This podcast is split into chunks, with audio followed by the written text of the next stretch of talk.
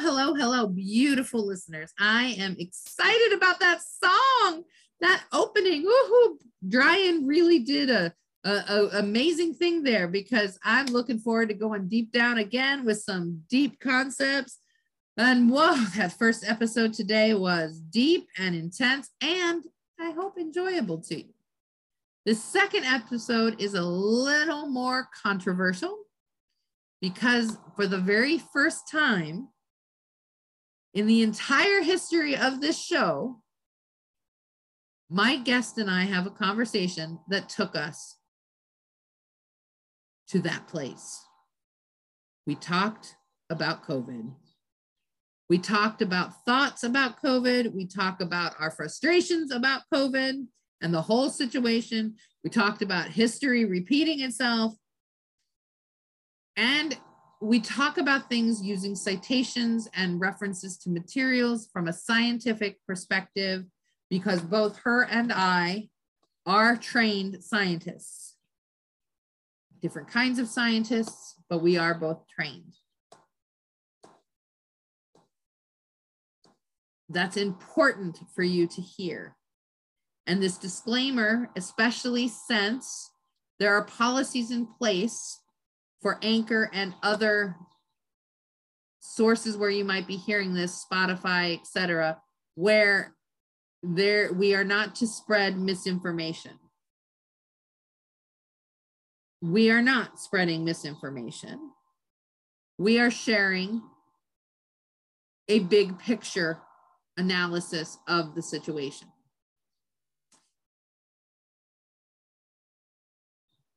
In March, I published an article on my blog, which I have linked in the information. So, in case you want to go look at it, where I pull the numbers from the CDC website and I link to that page, which is updated regularly. So, the numbers I bring up in the article were based on February, March data, but the numbers have come down. So I point out a mortality rate of 1.28% in the United States. That's of people diagnosed with having COVID, not of the entire population. This is from the CDC's website. Therefore, it's not misinformation. In every case where I talk about things, I use sources that the media has accepted as the official sources. And I talk about those numbers in terms of how they have been used to shape society and treat people. Enough of the article. I don't want to go there any more than I have to. You can read it for yourself or not. You don't have to. You can stop listening knowing that I've given this disclaimer and the episode, a portion of the conversation does talk about COVID. Now, the whole of the conversation does not. That's only about 10 or 15 minutes of the conversation. And we really get into our frustrations over the practices of the mass trauma event that has been COVID. We talk about how people who don't do the research themselves are just taking whatever is told to them as truth. And I'm not saying that it isn't truth, but it isn't necessarily the whole of the truth. For instance, I have been greatly discriminated against by medical professionals and organizations that work towards equity because I'm not vaccinated. I am not vaccinated because I have a history personally of nearly dying from taking new medication vaccinations have nearly killed me on more than one occasion. I'm also that person that the vaccination doesn't do anything in most cases. It doesn't prevent me from getting most illnesses as someone who had uh, the measles twice after being vaccinated.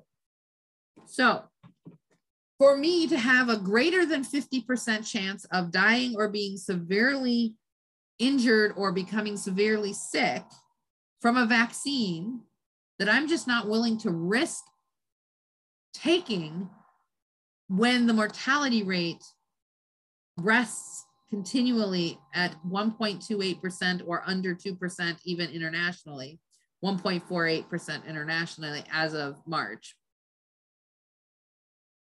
I am not going to take that risk. Being vaccinated will not prevent me from getting the virus, which I already had, by the way. It will not prevent others from getting the virus, as is the case when you look at hospital records. And even the CDC says that it doesn't prevent you from getting the virus. The virus is not going anywhere, it is part of our existence. And if we continue to treat people who are not vaccinated as though they are less than or somehow a problem, we will continue down a road of discrimination mandatory forcing of people to be vaccinated, despite having reasons personally or medically about why they shouldn't or can't be vaccinated, is a societal problem. Now, someone recently told me that it's not discrimination to be treated differently because of not being vaccinated. It's only discrimination if you're treated differently because of race. Clearly, that person does not understand what discrimination is if they're defining it solely in terms of racism, which is differential treatment based on race or ethnicity. Discrimination in general is the maltreatment of another person based on some category or characteristic to which they hold. To deny someone access to health care, to force someone into a virtual only category that denies access to full aspects of an event are both discriminatory practices that take away from equality and equity. Yes, it's not a fact of existence that I wear on my face, and I respect that. And it may not prevent me from having successes. However, it does prevent me from having networking with my colleagues or from receiving a proper physical exam. Because in the case of my medical exam this year, she conducted basically the entire thing on the phone and came in for five minutes and rushed through the stuff she had to do physically. So I don't feel like I actually got a physical exam this year. She says that was the best she could do. The, vax, the virus doesn't care if someone's vaccinated or not. People are going to get it either way.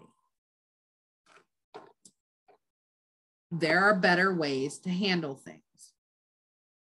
I don't really want to go further into a discussion on that here. There may be an episode where I have a conversation with someone where we do. I wanted to give this disclaimer so you know that a portion of the conversation with the beautiful Christina Beauchemin, her and I have thoughts about how all of this has come down. And we, to some degree, agree on it. And we see the bigger picture of social control and discrimination. And we found that common ground and talked about it. I don't ask you to necessarily believe what we're talking about, but I ask that you listen and consider the possibility that there's something bigger in the world than simply what is being presented in mainstream media. I mean, even recently, the head of the CDC did say that this was a virus that wouldn't be going anywhere anytime soon. So, what we're going to do about that, I don't know. But all I can tell you is it really hurts to be in a world where I can't make a choice about my medical care without being denied access to some other aspect of my life. And on that note, please enjoy the conversation. Take it in the spirit it was discussed, and have a beautiful day.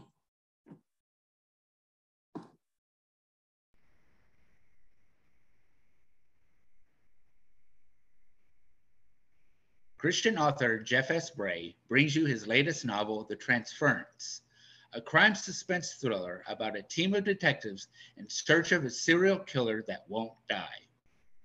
Visit his website for more information on this book and others he has written. Visit Jeff S. Bray Author today. That's jeffsbrayauthor.com. Thank you for your support.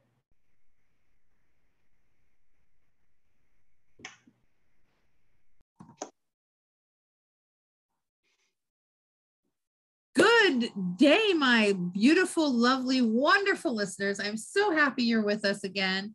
And we have a new segment now, or another segment. I have a friend here from, you live in New York State, right? Am I yep. remembering that? From yeah. New York State, talking about who knows what? I have no idea where we'll see. so Christina, okay, I, I, I should have done this before we started. Buchman, Buchman, Bosch, Boschman. Bosherman. Yeah, I told her I was going to butcher her last name, and I don't know why I would never have said Bosherman. But Christina and I, we met in a uh, writing contest a few years ago. We were both finalists. I was proud to come in dead last. Woo! I one, of the, one of the judges just couldn't get what I was doing at all with my memoir, and he like he gave me almost zeros on everything, and it was just oh, really like, yeah. No matter what I did. So um, it actually it's funny because I'm looking at the sign behind you. Oh. And, um, oh, the sign that says yeah. "Don't wish for it, work for it." And, mm-hmm. I, and it made me think of that contest and that judge who made me work for every point I got from him. Whereas the other two were like, I, if he had given me the same scores as the other two judges, I might have won. but I wasn't supposed to win. I was supposed to be dead last, and I'm cool with that. It's a it's a nice joke. But can we start with talk?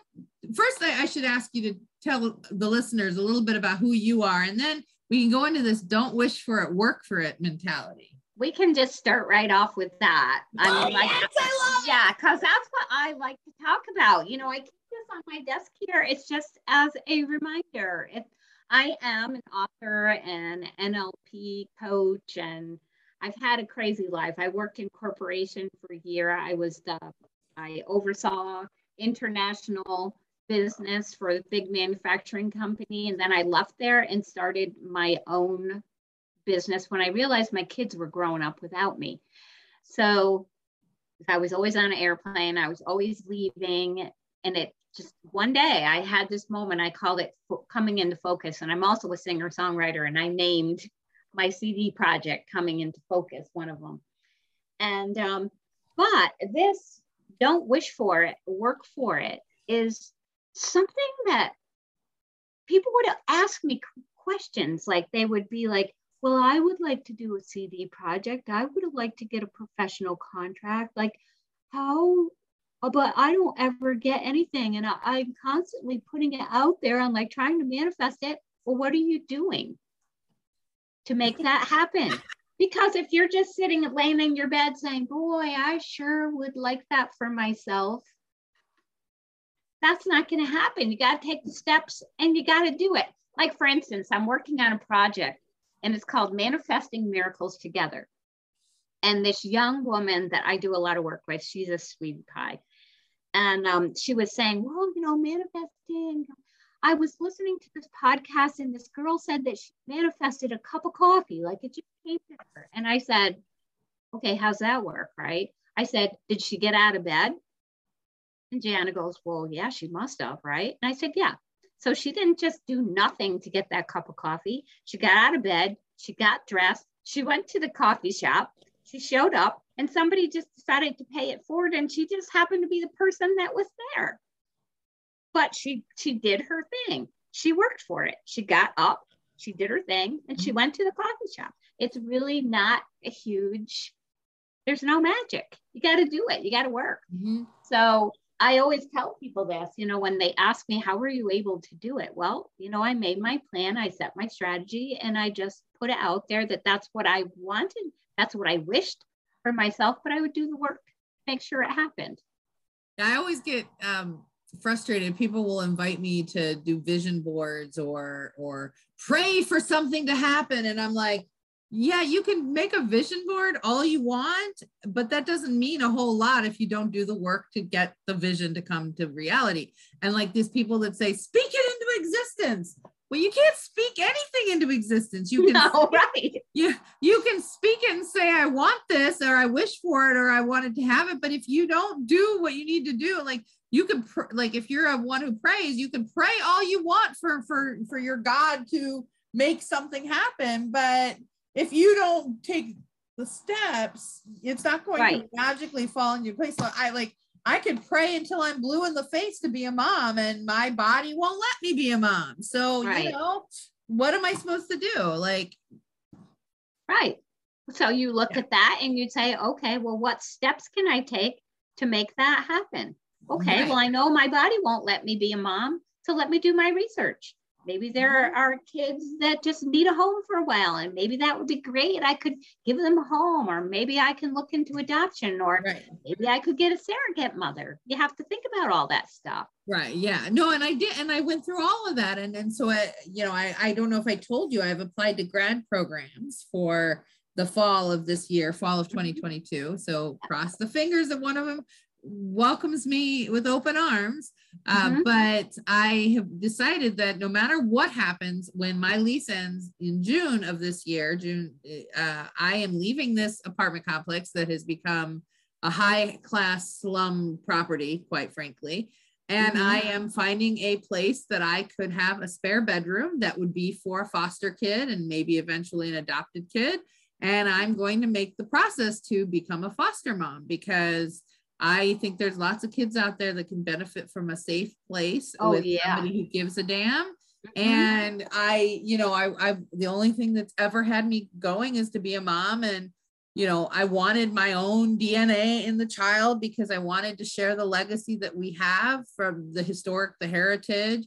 But since that's not obviously going to happen, barring some miracle from a God I no longer believe in, mm-hmm. um, uh, I figured, you know, at least I can, I have to figure out how to reconcile that, but I at least can be a mom to some child who needs a mom. And I'd always planned to adopt anyway, even with having my own kids. So it's just, I'm not having my own kids alongside the adoption. I'm just adopting kids. So, yeah. Yeah, that'll be nice. I thought of that after my kids, when my kids first left home to go to college. I grew up with 10 brothers and sisters. I was just used to having kids around. And then, you know, went to college and had my kids when I got married. And my house seemed so empty when my younger son left because I was the house on the in the neighborhood that all the kids came to and I liked that because I always knew what they were doing, and they would always say, "We even now, I mean, they're they're all in their 30s, and they send me notes, or I'll see them someplace, you know, at a party or something. They're like, "Oh, my best memories were at your house on your three season porch." That makes me feel so good, and I thought about taking in foster kids, but at that point, I was traveling all over the place for my business you know, like I had to leave the house. I wasn't available to be there during the day because I was going to client offices all right. the time. And um, so what I did was at that point, I, I was, I started teaching voice, voice lessons and at a dance studio. And I had a great big group of kids there and the, the interesting thing is is i've kept up a relationship with all those kids. There were 14 15 kids that i worked with for like six seven years. And those kids are all adults now. They're all like 25 26 23 like in that age group. And um, the one young woman that i do a lot of work with that i'm working on the manifesting miracles together with she's one of my previous voice students. Like i made relationships with these kids and my husband always says, Yeah, Gianna's the daughter that you never had. And I'm like, Yeah, kind of, you know? Yeah. Yeah. Yeah, I'm sorry, bringing tears to my eyes for thinking about somebody who was for a while like the daughter I would never have. yeah, yeah. That's uh, it's yeah, it's interesting. It's it's been a really interesting relationship with her because we were just talking about this yesterday. I met her when she was an was 11, and there was just something about her. She's a little bit of a thing, like black hair and big brown eyes, and if she might be five foot, maybe more like four foot eleven, teeny weeny. I swear her feet are like this big. But um, I liked her. There was some, she was different than the other kids and she was very quiet. And, and I always thought to myself, you know, I'll feel bad, you know, when everybody moves on and goes to college and they all did well. You know, one of the kids sings on Broadway. I, I did a pretty good job with most of them. But um, when she first left, because she got accepted into Berklee then, she went to Berklee, and I and I felt bad. I thought, oh, I'll probably never see her again. But then one night she messaged me and she said, I'm home and I'm playing out in Saratoga because Saratoga Springs is about an hour north of here. And I said, Great, I'm not doing anything tonight. I'll zip up and and listen to you. And that's kind of when we reconnected again because she was just out of college. Right. And um we we just started I started kind of following around when I could, you know, when she was playing out and she played with the band for a really long time. And then when COVID hit, not a really long time, a few years, then COVID hit and all the music got shut down. And um, she's back into it now. But since then, because she had come back when she was doing a lot of singing all the time, she had called and said, Can we start lessons again? Because I feel like I'm losing some of my technique because I'm not paying so much attention to it. That, so that's how we ended up working together again. That was a couple of years ago, and um, and I just love her. She's so sweet. Yeah, nice kid, nice woman. She's she'll be 26 soon. Yeah, well, and, and that's important. You know, you've got to um, continue your practice. Like I know some opera level, you know, big time broadway level you know singers and they have their masters instructors. They have they have their lessons once a week with their their their instructor who you know makes them do the same beginning training oohs and ahs that you know little kids would do like in a first time beginners class and so like for when i teach writing or coach writing to people who've been writing for ages i'll give them these crazy assignments that are like beginner level assignments and they'll look at me and go why are you making me do this? I go because you got to practice your chops. Right. like, you know i i'm taking a, a writing class i'm taking three writing classes this this spring because you know you can never learn too much and never practice too much and i may be having done writing for 20 years um, and be paid by people to help them write and to write but I still need to practice my skills and mm-hmm. continue mm-hmm. to enhance them and grow them. And if we don't do that, if we don't put the work in it in for everything, yep.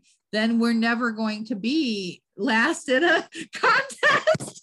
I, I just love, you know, people are like, oh, you shouldn't tell people you came in last. And I'm like, well, someone has to be last. That is so funny though. I mean, I didn't even I didn't even know that. I don't know where I came in in the mix. You know, I know I didn't come in first, but I, I could I could tell you I have the results. I have everybody's scores. So we they sent all of us the scores. I just I I like as a numbers person. I probably I was, just didn't pay attention to them. like I don't care. but but it's like it's it, I was a finalist. He picked you know me out of you know how many over hundred or thousand. He said he got thousands of submissions. I I don't know um, if I you know buy that or not. I I don't know. But you know if, if I was picked as one of six out of thousands. I, th- I think that's pretty good. Sixth place out of thousands is is is good enough for me. well, that's kind of how I look at everything too. Plus, I look at everything as a learning experience that was a ton of fun doing that contest you know and it was it's like getting being in the hot seat and really having to be able to explain why you did what you did and make a good presentation and yeah. be open to feedback that's huge. You know a lot of people really aren't open to any feedback. They don't want to hear it. Right. And well, to take it all gracefully well and and that's the thing you know when i did it you know uh, like there are things that I stood up for. Like I wasn't going to change it. But then in Mhm. the conversations from the first round into the second round, I got great ideas that I, you know, I changed the whole back cover because what I originally had was blah and boring. What I now have for my back cover is an invitation. So Mhm. like, and I changed the, you know, the the entire front cover because the feedback from everybody they liked it but it wasn't marketable. And and it and that made sense. So i changed it and what i have now i absolutely love.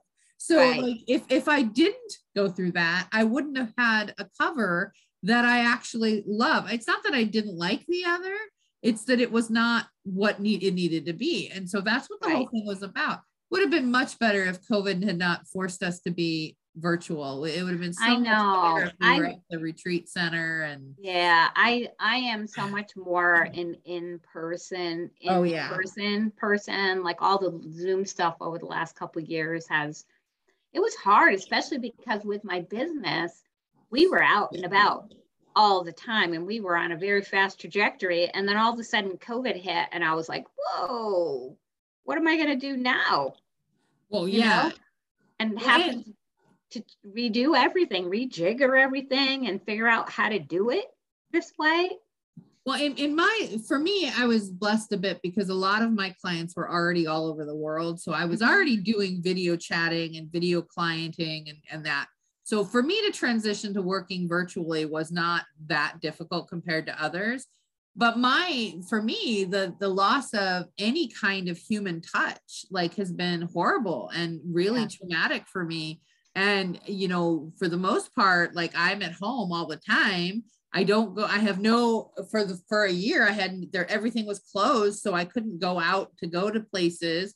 And I, consequently, I ended up gaining a lot of weight because that even just going out of my house once to go go to my job at the to teach at the college and then come back was exercise that helped maintain the weight I was at. But so you mm-hmm. get rid of all of that, you get all rid of all of that movement, and you're home all the time, sitting in a chair all the time, you're going to gain weight. And then when people stop contacting you because they're lost in their little worlds, and fine, I, I get it, I respect it, then you know, you start feeling really alone. It's been a really hard two years for me. Well, I think it has been for everybody. It was sort of like people, like people that I really thought were my friends. I learned were not. And and a couple of times it was like, whoa, you know, that really hurts. Or, you know, I tried to take the word from from lonely because I said, am I really lonely or am I isolated? Do I feel very isolated? Like I was I was analyzing that all the Mhm. time. And um because I'm actually, you know, quite fine on my own. But what I was feeling was that whole isolation Yes, yes. and, Yeah, and- trying not to buy into the fear as everybody was buying into the fear and trying to stay in that place as the observer, you know, observing rather than being in the middle of it, especially because so much of my work deals with neuroscience and how how the body reacts and how the mind reacts when there's all this um, frenetic energy going on around us. And I thankfully I said that kind of saved me in a large part because I didn't get into it. And and I would just be like, okay, well, um, I kind of that's because my negativity bias is keeping kicking in and my body is knows it needs to survive so it's like "Rah, rah, everybody's scared you know like watch out oh my god don't breathe so and it, so it was very weird it was very weird for a while and especially because i really enjoy working with groups Yeah. No, and so do I. And like my the way I teach is best in a live class, but Mhm. I'm not going to teach wearing a mask. So I've told them I'm teaching virtual until you we don't have to wear masks in the classroom anymore. I mean, that's Yeah. just the- uh, that's how it is because I need to see my students' faces. Or if we're completely online, like that that's different. It's an online class anyway, so it doesn't matter. But like, and people would say, I'm sorry you're lonely. I go, I'm not lonely. It's not about being lonely. It's about feeling abandoned and feeling Yeah. isolated. That's a really good word to feel isolated and separated from the rest of the world. That's Mhm. what I feel. And alone, alone is not the same as lonely. Right. exactly you know, and people don't get that. And and like and it and like it's frust- it's funny because I was a germaphobe for many years. Like Me I too. like die hard germaphobe and this this this virus hit that everybody's so afraid of and I don't under I still don't understand why. But I- mean I understand why but I don't understand why if that makes sense. You know, it's like I can I see why why they're afraid. People don't want to be sick. People don't want to have the chance of dying even if it's so small, you know, teeny um but like now it's like why was i so afraid of germs like really all germs do is make you sick and if i get sick i'll get over it so why well, see, this is the interesting thing because my whole life I was a germaphobe, especially in the wintertime, right? I Right, didn't yeah, me go. too. I mean, I was very grateful when this all happened, and suddenly people with their signs up, wash your hands, you know, cover your mouth when you cough. Like my whole life, my kids will tell you when they were growing up, it was like, I'm not going to the mall. There's too many germs there. Don't touch that handle. You know, that guy just sneezed on that mom. Why did you, you know, somebody sneezes and they give you your hand, like, really? And, but Yeah. so when COVID first hit, literally, I have a very long driveway and there's a hill and then it goes down to the road. I couldn't make my feet. I would get to the top of the driveway and my body would freeze. It would not go down the driveway. And so one day I sat down and I said, I, I can't live like a prisoner. I was here for two months. My husband had to learn how to do grocery shopping and everything. And so I sat down and I analyzed what are you afraid of? Are you afraid to die? No. So what is it? And so I just kept like trying to figure it out. And all of a sudden I said, I hate to be sick. Really? That's what you're so afraid of? You hate to be sick? The very next morning, I got my car and I drove to the grocery store. And it kind of, it has, it's like, I can say I still am always cautious when I'm around oh, people that yeah. I know they're sick, but it kind of cured me of that constant, like, like, oh dear, somebody's got it. They're sick. Oh, they're throwing up. Oh, they have a cold. Like, oh, Oh, I don't want to. I don't want to go to the mall. Oh, I need to stay away from people. That it's kind of cured me of that because I'm watching what's going on with everybody and I see how they're not living their lives. And I'm like, you spent most of your life not living your life because you were afraid somebody was gonna give you some bug.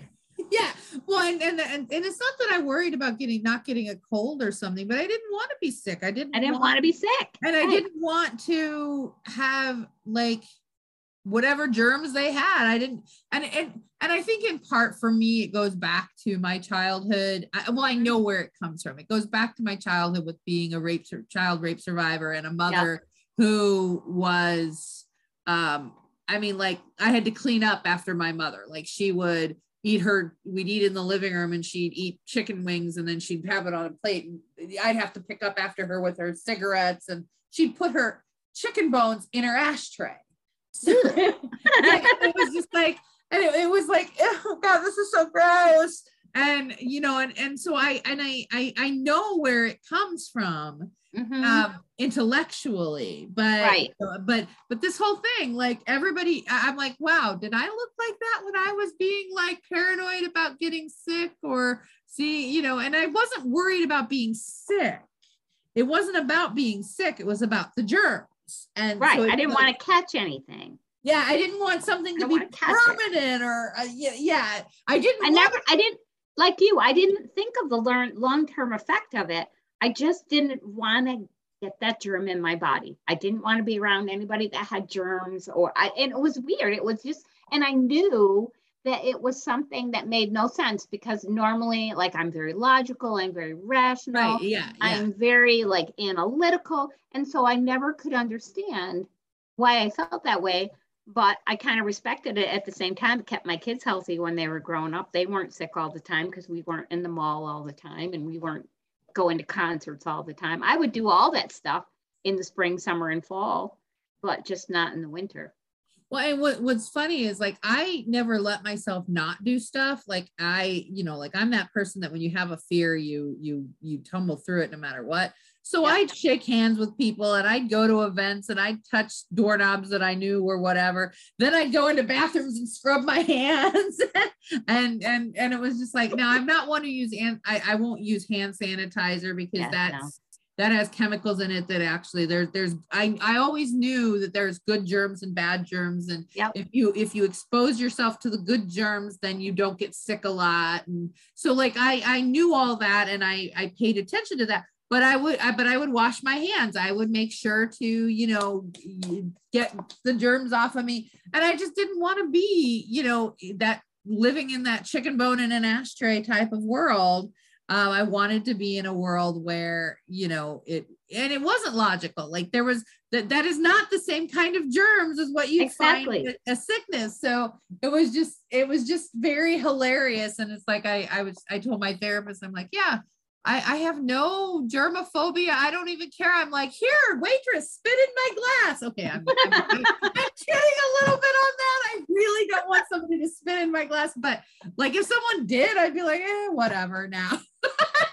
no, it really, it's just so interesting having worked through all that stuff because I never did. I never spent the time to sit down and say, what is this all about? I mean, like, I am somebody, like I said, I grew up on a dairy farm with my hands in the dirt and dirty animals all over the place and everything.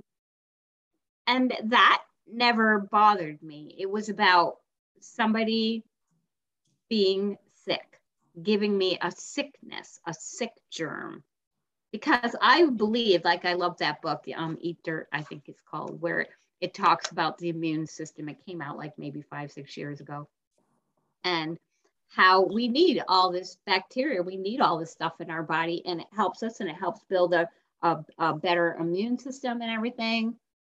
So that's what I said. It was it was really interesting when COVID first hit and really having the opportunity like a lot of people went inside themselves and having that opportunity to think it through why why do i feel this way where did that come from Yeah. who knows where it came from but i've had it since i had it since i was a little kid and now i'm like eh whatever Yeah. Well, you know, so I guess there's uh, some positive. I mean, there has been some positive that has Oh, come out yeah. in the last two years. I mean, we, I, you know, for years, like I said, I've been doing, you know, virtual meetings with clients and that from all over the world. So now Yeah. the world knows that we don't necessarily have to have, you know, big office buildings with 50,000 people crammed into it, but and people can work from their home. They can work remotely. They can be in offices all over the world and have remote um, existences with teams everywhere. So like so so there has been great benefits, um, but I I still worry about the you know these these mandates as opposed to options being put out Yeah. there. I don't really want to get into that, but we could really end up going down the rabbit hole well, yeah, we could just go Yeah. down a big rabbit hole, but I, I mean, but it does worry me, and it and it worries me how long it keeps lingering. yeah Like, and and the fear that people have is just it seems to be getting worse instead of better, despite the fact that statistics are showing that it's getting better. And I I I am sad for the world. Like. I'm sad that people are living in fear and it just it makes me extremely sad because I don't want to live in fear. I'm not living in fear. I want to live, and and because others are living in fear, I feel forced to live in um, isolation. And Mhm. it's it's it's a really sad thing that we're that the world is facing. What do you what do you think Well, about that? Do you think I think that, well, I don't know. You've probably read about mass hypnosis and all of that. yeah, And mass trauma? when this whole thing first started, and, you know, after like about a month, I was like, wow, this might be controversial, but I was like, wow, you know, this is psychological warfare. If you go back and read what happened in the past, you know, to keep people scared, to keep them under control. And um, so that's kind of what I've seen and what I've really noticed with people is that whole being in that there's something about being in fear and being kept in fear. I forget what the statistics are. I think there was some study done in the 50s, late 50s, early 60s, where they told people a lie for two months every day, the same lie over and over and over. Then they, they could never convince them that the lie was was a lie. The people were Hmm. ingrained that that lie was a truth. And you know, if people would just go out and and read some of those old studies and look through that stuff, they would really have like kind of a, a hopefully an awakening of some sort because there's a lot of information out there on mass hypnosis and mass thought formation and all that stuff. And it is not a conspiracy theory. It is based in neuroscience. It is based in science. It's Yeah. based in statistics. It's all right out there and it's available. But you know, it's kind of um, sometimes I have to be super careful of what I say to to who because people get so angry right away Oh yeah. like wow you know i'm just telling you about this thing that i read. I mean i read it 15 years ago. It's not like this is something that just came out since covid Oh. no this is something i learned when i was in college. I studied all this stuff because mm-hmm. and i think i told you this before you know i went to school for political science because my parents were both very political and i wanted to understand how the world worked my mother was a staunch democrat my father was a "Yeah, yeah, yeah," republican and i was like what is all this? So between the politics and then you're learning about the economy and how the world economies work. I got my my um my minor was in in chinese history because i read the good earth in the eighth grade and i read other books about china and i was like i had this feeling that china was going to be the next big power and when I wrote about that when I was in college, the professor said, you know, this is excellent writing, very well researched, but that'll never happen. and look So- at the world now. Yeah. And so, because of all of this stuff, you know, this is just stuff that I've been reading and interested in for years, for my whole life. So, it's been kind of interesting watching it all, watching it play out. And like I decided not to go into politics when I got out of college because I was even offered a fellowship to go into public policy. And I was like, I didn't like the people that were really wanted to go into politics. I didn't like them. And they were not my kind of people. They were not authentic. They were not honest. They had uh, Right. always had an agenda. And I was like, I don't want to do that. I'll go find something else to do. Does it feel like sometimes to you that there's an agenda that we're just that none of us are seeing yet with this whole mass trauma event? I mean, it's a mass trauma. It is a mass trauma event. Yeah. Yeah. Yeah. I'm always saying that. I don't understand what the end game is. You know, what is the end game? I have no idea. Yeah. because it's not about an illness that's killed less than 2% of the people that it's gotten and probably that number is way lower than that now that they finally have been admitting that they didn't die of covid they died with covid they had were killed in a motorcycle accident and they just happen to have covid so a market of covid death why because they get money for every covid death. No, yeah. I mean, there was there was a whole bunch of stuff going on at the beginning that was so corrupt that it's it's Yeah. hard to use those numbers as justification for anything. Right. But even even with those numbers, it Mhm. still wasn't. I mean, No. look at the CDC Like I said, numbers, Yeah, like I said, you know, looking at the numbers, like something like 4 million people died of starvation in 2018. 1.9 million people died of tuberculosis in 2017, 2018. That was never talked about. It was declared a pandemic by the CDC, but we didn't talk about it in this country. Why? There wasn't a lot of it in the United States. That's a third world problem. We won't worry about that yeah. but you know so you know who knows we can all talk about it and people have their opinions but you know as socrates says opinion is the medium between knowledge and ignorance True, true. you But have I to do, find you have to I do just- your research I just find it so funny that I will use the exact same numbers, but convert it to being a percentage. And then I'm suddenly this person that's anti everything. And I'm not anti anything. Like, no me either i'm pro life i mean i'm like pro everybody having a good life let's like come on let's just get out there and go live our lives and, yeah, and get our passions back exactly. But it's like the same exact numbers, just not the raw numbers in in the statistic form of percent. You know, it's it's like I I don't know. I just I I've kind of given up and then the rare moments I do speak up and like this is the first time on the podcast we're really talking about it.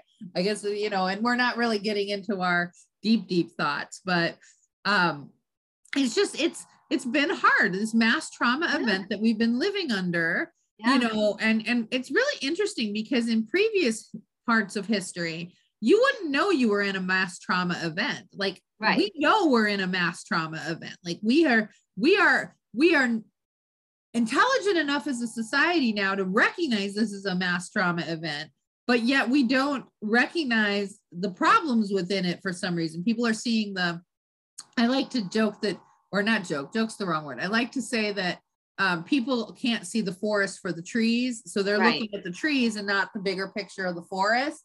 Yeah. And I, of course, have always been a big picture. I see the whole forest, and the trees aren't wrong, Right. they're not the whole of the story. exactly and none of us knows the whole of the story and this is this is the whole thing like and i always i tell this story a lot with my friends i i grew up with a, a girl we were little kids together in kindergarten and um, when she went to high school she went to high she went went to college she went for virology and i Went remember we were like virology she studied viruses Oh, okay. So Yeah.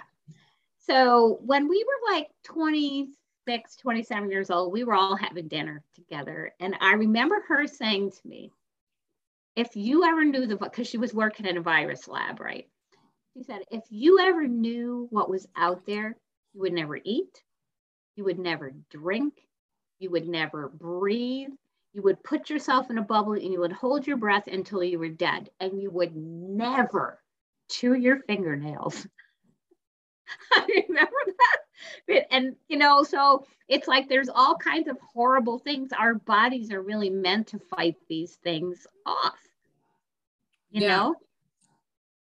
Well, and and I just wonder how did this this particular mutation of the coronavirus because most people don't realize the coronavirus is just is is the common cold. It's just a- Right. right. It, it's one of seven varieties of the common Right, cold. yeah. You know, and yes, i- it's a more. Uh, I will say it is a more it is More a virulent. more virulent and more dangerous version than the the base version of the common cold but Mhm. more than than the other does not mean the most dangerous thing on the planet which it's not. Yet the media keeps like i i don't know. I got something from a politician friend of mine that says this dangerous disease. And i'm like how the hell is it dangerous? Like i just don't see it. I like i look at the numbers. I'm a statistician type person. I'm a scientist. And i look at the numbers. I read the medical journals and i don't see the danger. I mean Yeah. Other than getting sick and not being able to work for a month and maybe if you're one of the 5% that has a lingering effect okay like i get that i understand that i'm Mhm. not denying any of that Right. but it's not a shut the world down and stop life danger Right. Like I just was watching just a little while ago, I was just killing like a half an hour and I started watching a documentary on the Black Plague in the 1600s. now that is 99.9% dangerous exactly that was like because i i did i never really read much about the black plague. I was just you know it was like that was a long time ago. I'm not going to worry about that. But um yeah so i didn't realize that that was like nearly a 100% kill rate. Hmm yeah. And that's dangerous. And, and even today in our modern world, we still don't have a cure for the bubonic plague. We have treatments and the and if you get the bubonic plague today, which it still exists in the world, there's no Mhm. cure for it, there's no vaccine for it. But if you get the bubonic plague, um, because of treatments and treatments being better, um, it's not quite 99.9% anymore. It's probably about 98% mortality oh lovely so I mean, it's improved a little bit, and and then so it drives me absolutely batty when people go this plague of COVID, and I'm like, well, first of all, a plague is bacterial. right A virus is not a, a, a virus is not a plague because a virus is not bacterial. Um, so it's not a plague. Not only that, to be a plague, it has to have a severe death rate, like a high death rate. We're not talking about even a 50, we're talking about like in the 90s percentile to be really a plague. And I'm like, this Yeah. is not a, I just had somebody end the friendship with me because she called this a plague and I called her out on it publicly. And she's like, people were, I had people all over and messaging me and telling me that you were um, wondering what was your problem. And I'm like, my problem is you're mislabeling something and spreading misinformation and calling this a plague when it's not and you're in a position of she's a she's also a politician another i, I know lots of politicians i'm like so what are you doing like how, like seriously so it's not a plague people you know right but you know it's about using the scary words like i said oh, it all yeah. goes back to the the neuroscience yeah. of it and the and how they're how that's been manipulated and used to keep people scared i mean and that's just my opinion but yeah. um that's how i i feel about it just kind of an educated opinion but still it's just my opinion. Yeah. So well i like to say that there are interpretations of the facts. We yeah. we are we are trained scientists. We're educated. We are interpreting the facts. We're not denying the same facts. We're interpreting them with a different outlook based on our experience and our research. Mm-hmm. and and that doesn't mean we're right or we're wrong and it doesn't mean the others are right or wrong. It means exactly. that it means that there's truth between all of us. And mm-hmm. and somewhere along the line the real truth lies. And if we keep shutting down people who have outlying philosophies or interpretations, then we'll never get at the whole of the truth. We'll only see right. the part of the truth that maintains a certain status quo. And this is mm-hmm. how racism existed for so long and still yep. exists. This is mm-hmm. how sexism has existed. This is how oppression in any form has existed, is because we we shut down the forest and only look at a tree. Yeah you know and and i really want people to see the forest because the forest is beautiful right. Even if it has some ugly trees in it it's beautiful. Right. exactly. Yeah. And go I, to a forest. A real forest not a metaphorical one. We have a forest behind our house so when you come here yeah because i live here we live on 15 acres and probably 11 of it is woods. And then nice. all the way around the back and over the side, there's probably about 200 acres worth of woods that belongs to people from New York City. And they rarely come here. And I'm constantly walk, everybody walks on everybody's property here because of course we're out in the middle of nowhere. But um, I'm always walking out in the woods. I love it. It's where I do my best meditation. So you you have 11 acres. You have 11 acres of woods can I can I make a little small cabin in the middle of it and, and have no electricity or anything and just hide away there for the rest of my life? We had thought about building those, those glamping. You ever heard of glamping? Yeah, glam. we thought about doing glamping here and we decided not to. Look, no, no, I don't need it. I just a little teeny small cabin with just enough space for, you know, and just, you know, I, I, I'll, I'll go to the old school writing by hand. no, actually, I would need some electricity and running water. But anyway. Yeah. that was the thing with the glamping too. We said we don't want to go through all that work. It's all um, a lot of bedrock and hard rock here, a lot of shale too. So it'd be hard to set it all up. But we thought we when we talked about it, we thought it might be kind of fun because somebody not too far from here was doing some glamping, and I thought, oh, that's cool. But that was before I had thought about really doing more of a wellness center here and having wellness events here because it's not actually a center, but we do events here.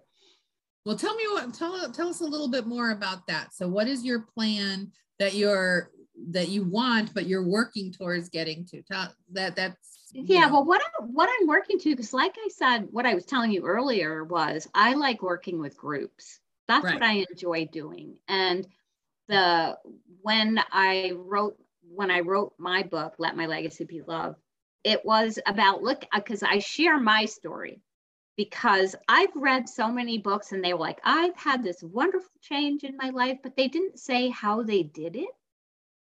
And so I would say, okay, well, that's great. And you got from here to here, but how did you do it?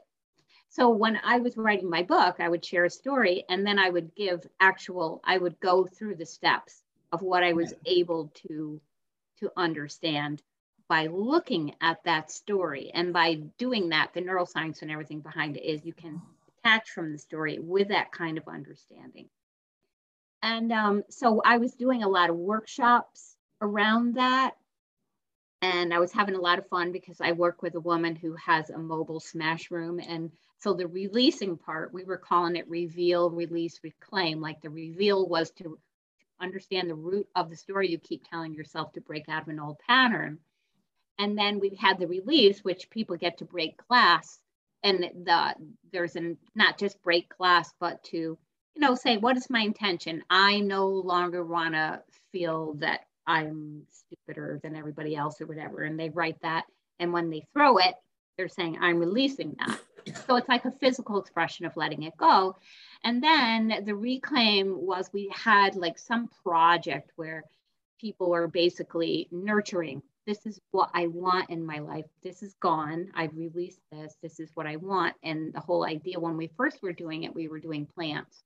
So people had to water the plant as a reminder to themselves that they were setting up this new pattern. So anyway, Jackie and I were out and we were wicked busy all the time. And then when COVID hit, I thought, oh yeah, yeah, what am I going to do now? So I've developed online classes, which should all be actually online by the spring. But um, last summer, I got a big commercial tent, like a really big tent. And I would have people come here. I did a couple corporate events and I had, you know, events where there were just not a whole bunch of people because you can only put like 20 people in there to keep the six foot distance. Right. And um, so, but what we've done is on the property, we built all walking trails because originally I was thinking I would do writers retreats here. And what better way than to, you know, have people write and sit out on the side yard where it's so pretty with all these huge trees around and walk the trails to think things through.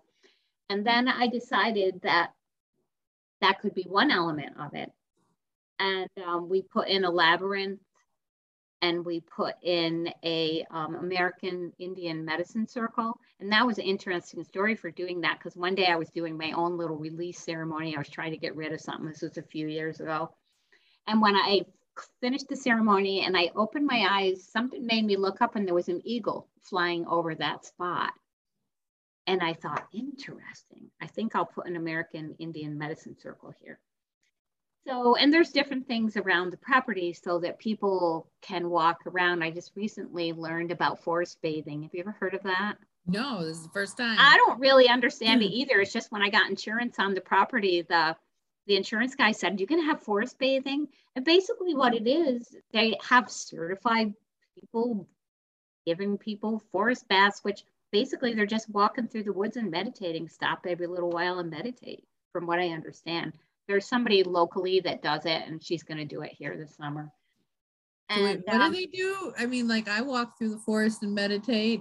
So like, I guess the there's guide? some process. I guess there's a process. Who there's knew? A, there's a process to walking through the forest. Oh my. Who knew? Anything to make a few bucks for whoever. Uh, when I was working on my MBA, this is a funny story. I'll just to sidetrack for a second. When I was working on my MBA oh, 15 years ago or whatever, one of the professors in the class said, goes, the world is really run by consultants and people don't understand this. And he said, we run out of work because that's when ISO 9000 came in and it was 9001, then it was 11,000, all this stuff they were doing. He said, when we start running out of work on one thing, then we start something else because we need people to get certified and stuff so that we continue to make money with those certifications. And I thought that was interesting. So when I heard about this forest bathing certification, I thought, what next? So she's going to come here in the spring and I'll find out more of what it is. But we do mm-hmm. events, yoga, you know, breath work, just all kinds of different things that we you, re- you realize now when we're done with this conversation, I am going to research forest bathing. Yes. I, I I'm I'm not even kidding you. I, I have to know more. Yeah, um, look it up. It's actually kind of interesting. You know, for those of us that live in the woods, we kind of go, yeah, okay, forest bathing. But to, to, to read about it, it's really interesting. It's big in Sweden and countries like that. And it's only recently started coming into the United States. Hmm. And, you know, in this area, there's a lot of city people and they they come up here because they love being in the country for that reason. They like forest bathing. But I I I I, I apparently I I may be a forest bather because I love the forest and living in the city and in the suburbs. I don't get enough forest. Um, yeah. It's funny. I can't stand walking, but I love hiking. Oh, interesting. And, yeah. and, and, people go, well, that's the same thing. You're just walking through a forest. I go, no, no, hiking is different than it's walking. Totally. Yeah, it's, it's, a different. totally different world. And when I'm hiking, I have to have a camera because I don't know what I'll see in the nature, and I take pictures. You know, but I, I, I'm. It's not about the walking; it's about the nature. So hiking mm-hmm. is is one of my favorite pastimes because I just yeah. love the nature and and like so i don't like walking on sidewalks and in you know in neighborhoods and towns and yeah me like, either and most of my life i've lived in a country setting and if it's not country like for a while i lived in a big town but i lived in a forever wild and um, there was another forever wild on the other side of the road so I would walk through the woods all around where our development was. And then on, when I was tired of doing that, I would just go across the road and there was another one, you know, that was only like a half a mile away where I could walk over there. I just love the woods. I find so much inspiration. Mm. There's, yeah. there's just, there really is, you know, a lot of times if I really need to think things, something through, like something happened a couple weeks ago and I was really upset and kind of hurt and you know, I just spent a few hours just walking around in the woods trying to work my way through my feelings. And it's the best place to do it for me, anyway. It's the best place. Well, you know, one I, I'm always reminded of a, a, a theory from undergrad that we read, and I'm I'm pretty sure it was Max Weber's theory, but who knows? Um, I can't keep them all straight at this point. um, but I, I there, there's four theoretical paradigms in sociology, and you know we have feminism, which is pretty straightforward, conflict yeah. theory, um, symbolic interactionist, which that's you know has to do with interacting with people, and then functionalism. And I generally am not a functionalist, except that I kind of am. Mm-hmm. because this this article this this theoretical discussion talked about how the forest as an ecology was interconnected and everything had its function. And I love the forest as an example of the real world. And that's why I even say, you know, we're seeing, we, are we're missing the forest for the trees because we're seeing the parts instead of the whole. And exactly. this, this, this, I'm, I'm sure it's Weber. I just can't find the art, the actual article to make my students read it. Isn't that so nice? Lucky for them that I can't find the article. um, but so it talks about how you know you have the insects that are there to collect the refuse from things too because that's how they thrive and they eat on that you have the the higher end that help maintain population by eating the smaller animals and other things and you have the trees and you have the the leaves and you have the bushes and you have the grass and, and you have the dirt and all of it plays its role in the ecology of the forest yeah. and when you apply that to humanity we all have a role in life and you know we want to function now i don't believe that we don't have change and you know so i'm not just a functionalist i'm a conflict theorist with interactionistic ideologies in there so i'm sort of a cross of all four of them yeah. but it's just there's this truth to the reality that we all have our place and we all have our purpose and if we're not fulfilling our purpose then the world is going to have an issue no matter how mm-hmm. micro or macro we get. And right. I just, I, every time I go into a forest, I sit and I look at the individual trees and I look at the individual, you know, flowers and the individual thing.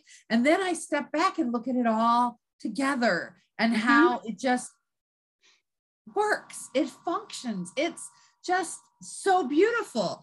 Mm-hmm. And mm-hmm. I just I miss being able to go to a forest more often. You know, I when I when I where I was growing up, we were you know 20 minute drive from Mount Baldy and the mountains look overlooking you know the San Bernardino County, and so we could hop in the car and it, technically it was a walking distance there was the end of the oregon trail was there so mm-hmm. or at least they proclaimed it was there i'm not sure it was actually the oregon trail because yeah. um, because i don't know if you're aware the oregon trail went to oregon but then there was a secondary trail that came down from oregon yeah. to california yep. So they, they they claimed that where i grew up that was the end of the trail from oregon. So mm-hmm. um but it was just it was just fascinating to to walk up there and be you know in Mount Baldy and in the forest and then look down from the mountain into the city you know and mm-hmm. it was just great. Ah, I need a forest. Yeah it really is nice having one right outside the window. I keep joking though because I have all bird feeders hanging out here and this morning they were empty but it was like so below zero and I I was laughing. I said to my husband, "The little birds are all out there giving me the middle claw today, but it's just too cold." I have to go feed the. I got to go buy some more bird food. I think we're going to dinner with um, uh, the grandkids tonight. Oh. So I said after I'll run over to the store and get some more bird food and feed them up tonight, fill them up tonight. So tomorrow morning when they come looking for the feeders, they'll say, "Oh, look at she yeah there's one there right now. He's digging around. There's nothing in here. Well i i'm making um, tacos for dinner for my best oh, friend. Yeah. coming down from milwaukee. And then tomorrow we're we have tickets to a show in the town where we met and in where we went to well he went to grad school i went to college so we're having a day in DeKalb tomorrow and we're oh, going oh, nice. to go to lunch at my favorite chinese place and dinner at the the place that has the best beer nuggets on the planet and we're just going to experience a little bit of life the way it's supposed to be with a mask or a face covering on. Oh uh, well you know hopefully this will be the end of it. You know they're starting to dump it in other countries so we'll just keep our fingers crossed here yeah it'll it'll unfold as it unfold supposed to and i'll do what i have to to to protect so long as it doesn't hurt me in the process. Right, exactly. And that's, you know, so finding that balance has been fun. Yep. And yep. this conversation has been fun. So More fun. fun. Real yeah. fun, not the fun that's sarcastic fun like No, but actually very fun. I love to be able to have conversations where you're covering a whole bunch of stuff and yeah. So I I, exploring it. And I don't think that we were disrespectful of of any side of this this whole Merlot that we're in. But I, I think we I, yeah, I don't believe so either. I you know because I'm always I just I'm just saying what I've learned, you know, what I've read and and a lot of it is not new knowledge. It's knowledge that i've had for 15 20 25 years yeah i mean yeah. You know? So yeah. But this has been great and i'm glad we finally got to do it and, and i yeah. hope i hope you guys as listening have enjoyed the conversation. Even if you don't agree with everything we've said um, that's okay. You're not you don't have to agree with what we say. And right. and and you don't have to um, like what we've said but i hope you respected it just as we respect you as our exactly. listeners and as people with um, opinions based in whatever or however you get your information.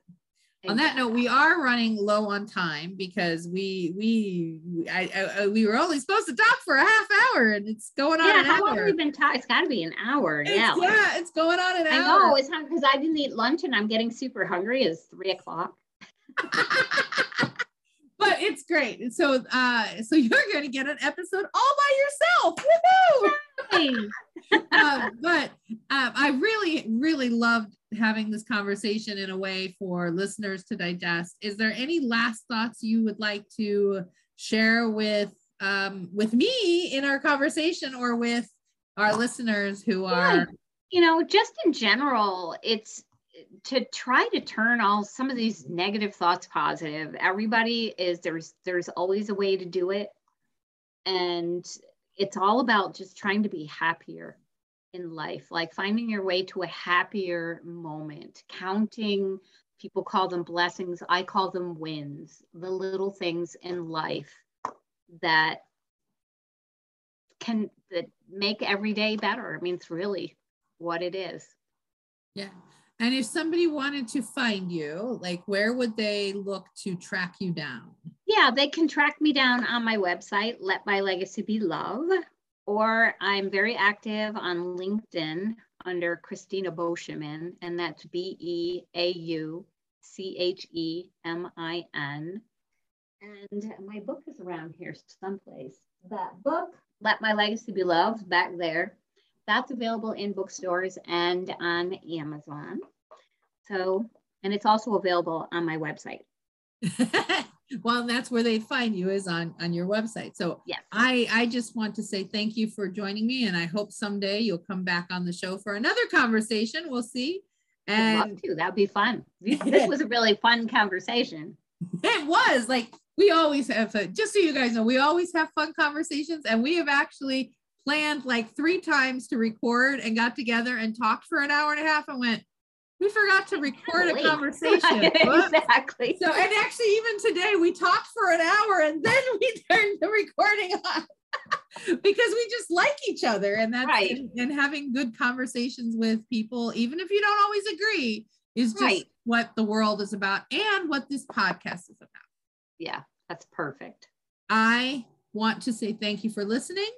And after the break, you will hear whatever song we've picked for today's episode. And hope that you have a beautiful, beautiful day because you are all beautiful.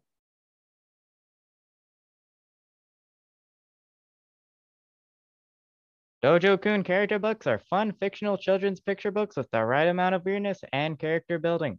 And the can do Karate Kid Makoto brings laziness and procrastination with him everywhere. That is, until he realizes these monsters are ruining his life. This book helps kids learn to defeat laziness and procrastination by using karate power. And the two true Karate Kids friends, Makoto and Michi, both want a dog. When one of them cannot have a dog, the dishonesty monster pushes them apart. This book helps children fight dishonesty and value honesty and the follow through Karate Kids, Makoto and Michi dream of painting a mural at their dojo. But every time the kids move toward their goal, the quitting monster attacks. This book helps kids learn to use hard work and perseverance to achieve goals.